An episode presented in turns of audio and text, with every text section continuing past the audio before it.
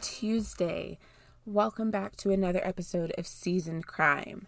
This is the podcast where you will always hear a story about a minority. I come to your listening streams weekly to feed your true crime craving, but on this podcast, it will be anything but the majority. If you want to hear about those cases, you can go to those podcasts. We have nothing against any of them, but here we like our crime well seasoned. I want to make sure that the minority crime gets just as much recognition as the majority crime does. Last week, I did the Heather Mack story, which, if you haven't heard yet, you're missing out on a good one. So make sure you go back and check that one out after you listen to this. But it had me in a killer kids mood. So when I started researching this case and um, looking for what story I wanted to do, I was still kind of in that killer kids mode. So that's what we're doing today. But not only are we going to talk about one killer kid, I have two of them for you. Both of them have set records for being the youngest people in their respective categories. Two different stories, two different crimes, both killer kids. First, we're going to start off in India with the youngest serial killer in the world.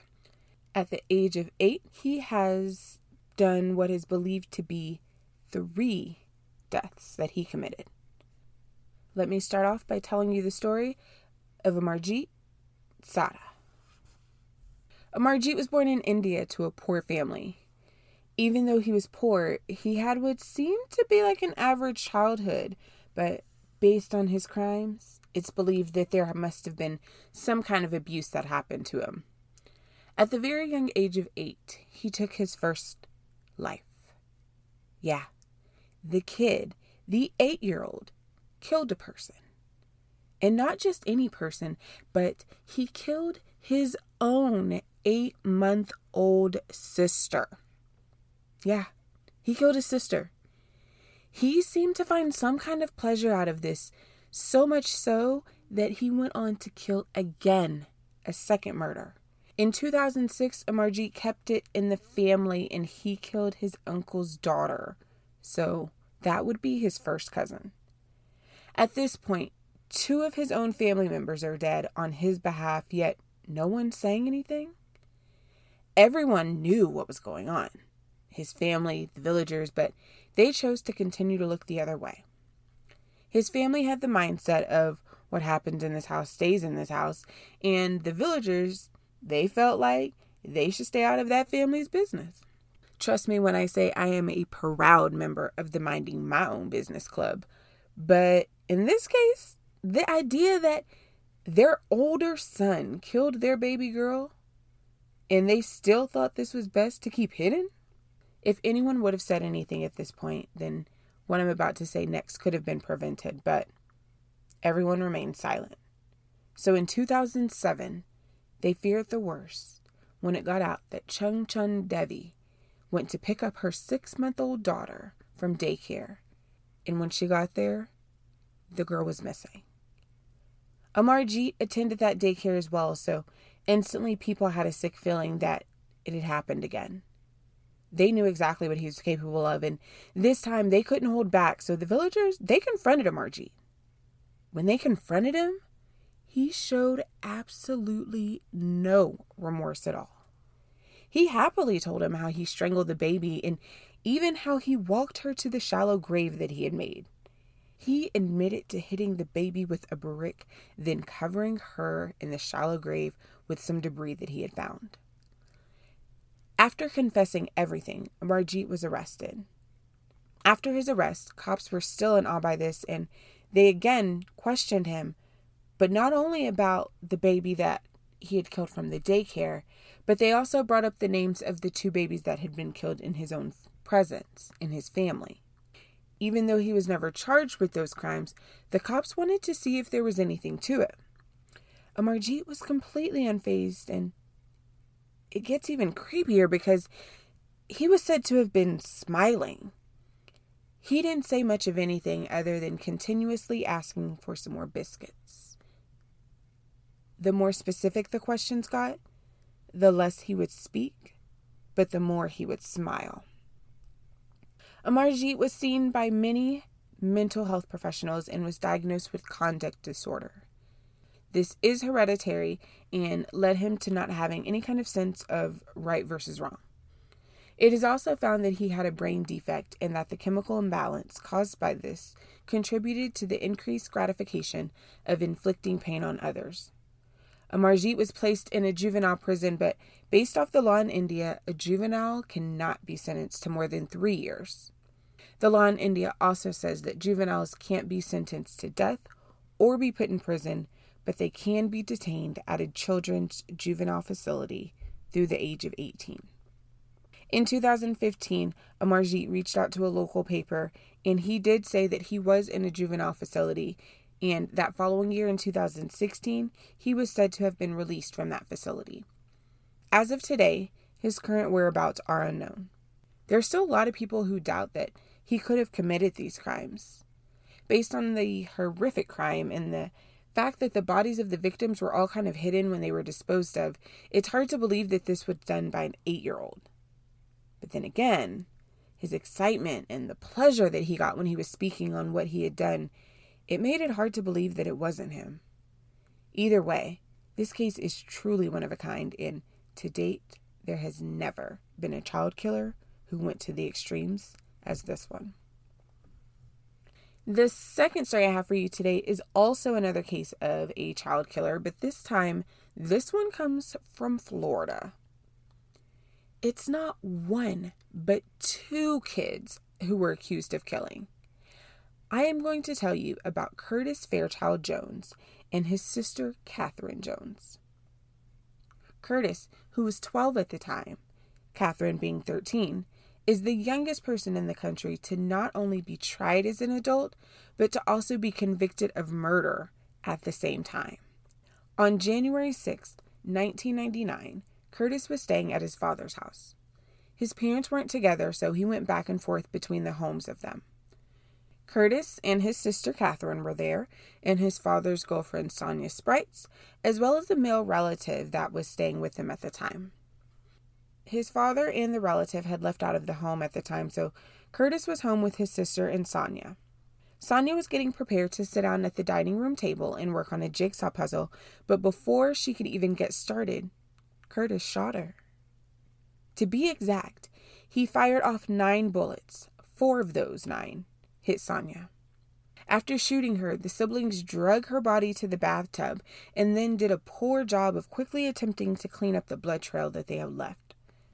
When they felt like they had cleaned up enough of the blood, they ran outside to the neighbor's home and they frantically told them that they shot her.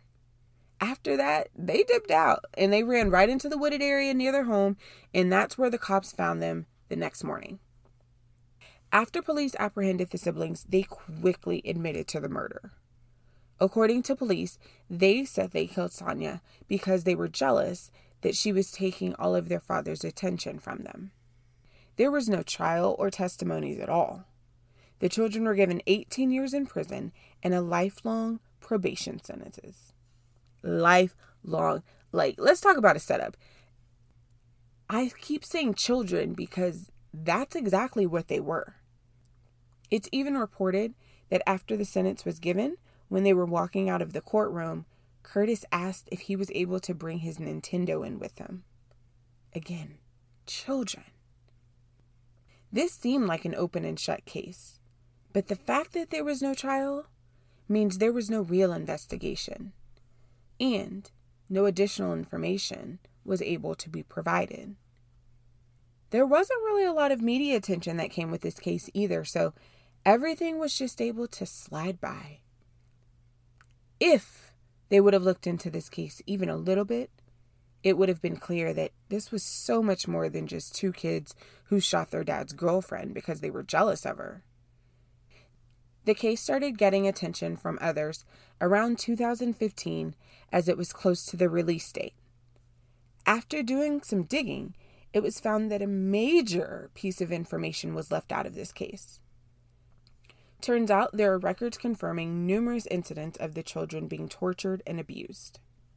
The records found that their abuse was caused by a close family relative, and even though I couldn't find anywhere that confirmed this 100%, I feel very confident in saying that this is the same relative that was living at the father's home at the time. The first recorded incident was in 1994. Whenever Curtis would stay with his dad, he would have to share a bed with the relative that was staying with them because of spacing in the household. When he went back to Kansas with his mom, he told her that that relative was fondling him. A police report was open, however, it was shortly closed when Curtis changed his story and said he lied and that nothing happened. A second abuse investigation was open when Curtis ended up with a bruised and swollen eye. But that case, it was eventually closed too. A third investigation was opened in 1998, just a few months before the shooting of Sonia. Catherine had run away from home for a bit, and her teacher at school reported that she suspected that there was some possible sexual abuse happening. Child welfare did report that they did find some possible indicators of this as well. Catherine spoke on this to a Florida newspaper saying, quote, He did everything but penetration. It wasn't rape, but it was touching, fondling, and oral sex. He would make me perform oral sex to the point where I would throw up. End quote. I do want to speak on that real quick though. She said that it wasn't rape based on her age and her understanding. I do just want to make sure to clarify that any time you are forced to do something um, in any kind of sexual manner that you are not a willing participant of, that is rape. She tried telling her dad what was going on, but Catherine said he didn't believe her and she felt that he was siding with a relative, and that really hurt her. She was quoted as saying, He didn't believe me at the time, and it felt like he was taking sides, like he chose his relative over me. I expected him to be at the point where he would just want to kill him. Not only did he not believe her, but he then intimidated her into retracting everything and denying it. Based on her recanting, the case was closed, but even then, the cops put out a warning. When the case was closed and they were leaving, the cops told the dad that he may want to get that relative out of his home. The police told him that that relative was a convicted pedophile. He had spent six years locked up for the robbery, in addition to being convicted of having sex with a 14 year old girl in 1993. Their father, he didn't listen. And he allowed that relative to continue living in their home. Only a few days after this happened, Catherine said that she was taking a shower and the relative came in, pulled back the curtain, and began masturbating to her. Catherine said she backed up, sat in the corner, and started crying in the tub. Catherine felt like all hope was lost. She was living in a home with this sexual predator, yet no one believed her. That is, until she told her brother. Curtis didn't doubt this at all because he said he himself was abused by this relative. It was bad enough that Curtis had to deal with this, but he couldn't take knowing that his sister was going through this as well. And from there, Curtis believed that the only way to stop this was to kill him. They both agreed that the relative deserved to die because of his disgusting acts and that no one was listening to them when they tried to say something. Their dad and Sonia also had to die because, in the mind of the kids, it was just as much their fault.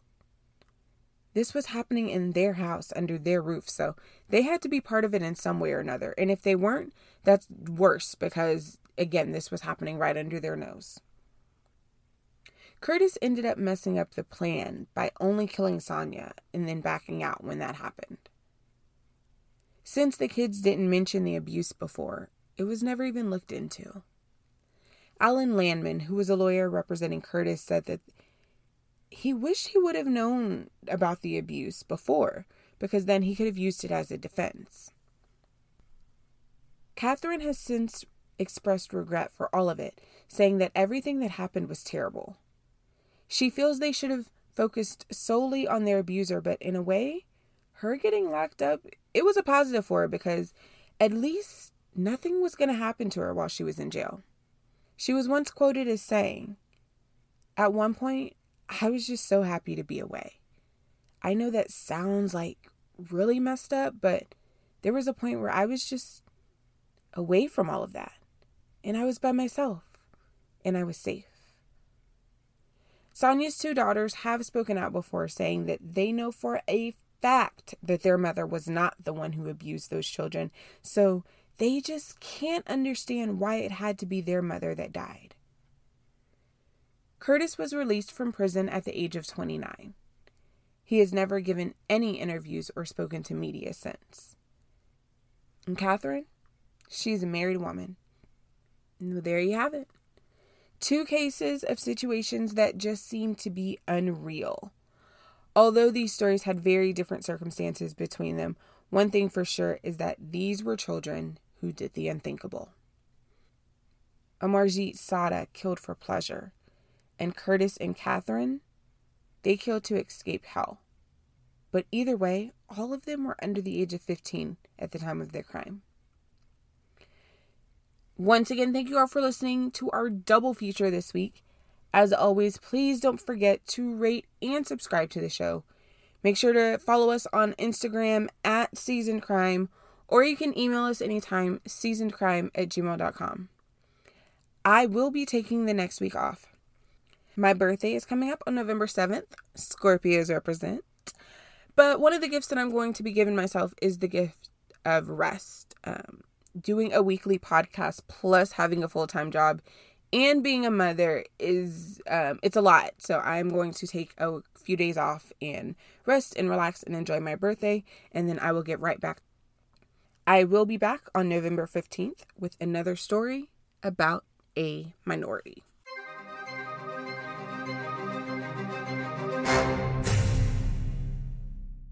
Thank you so much for listening to another episode of Seasoned Crime. Today's episode was researched, edited, and recorded by your host, Jasmine Nicole.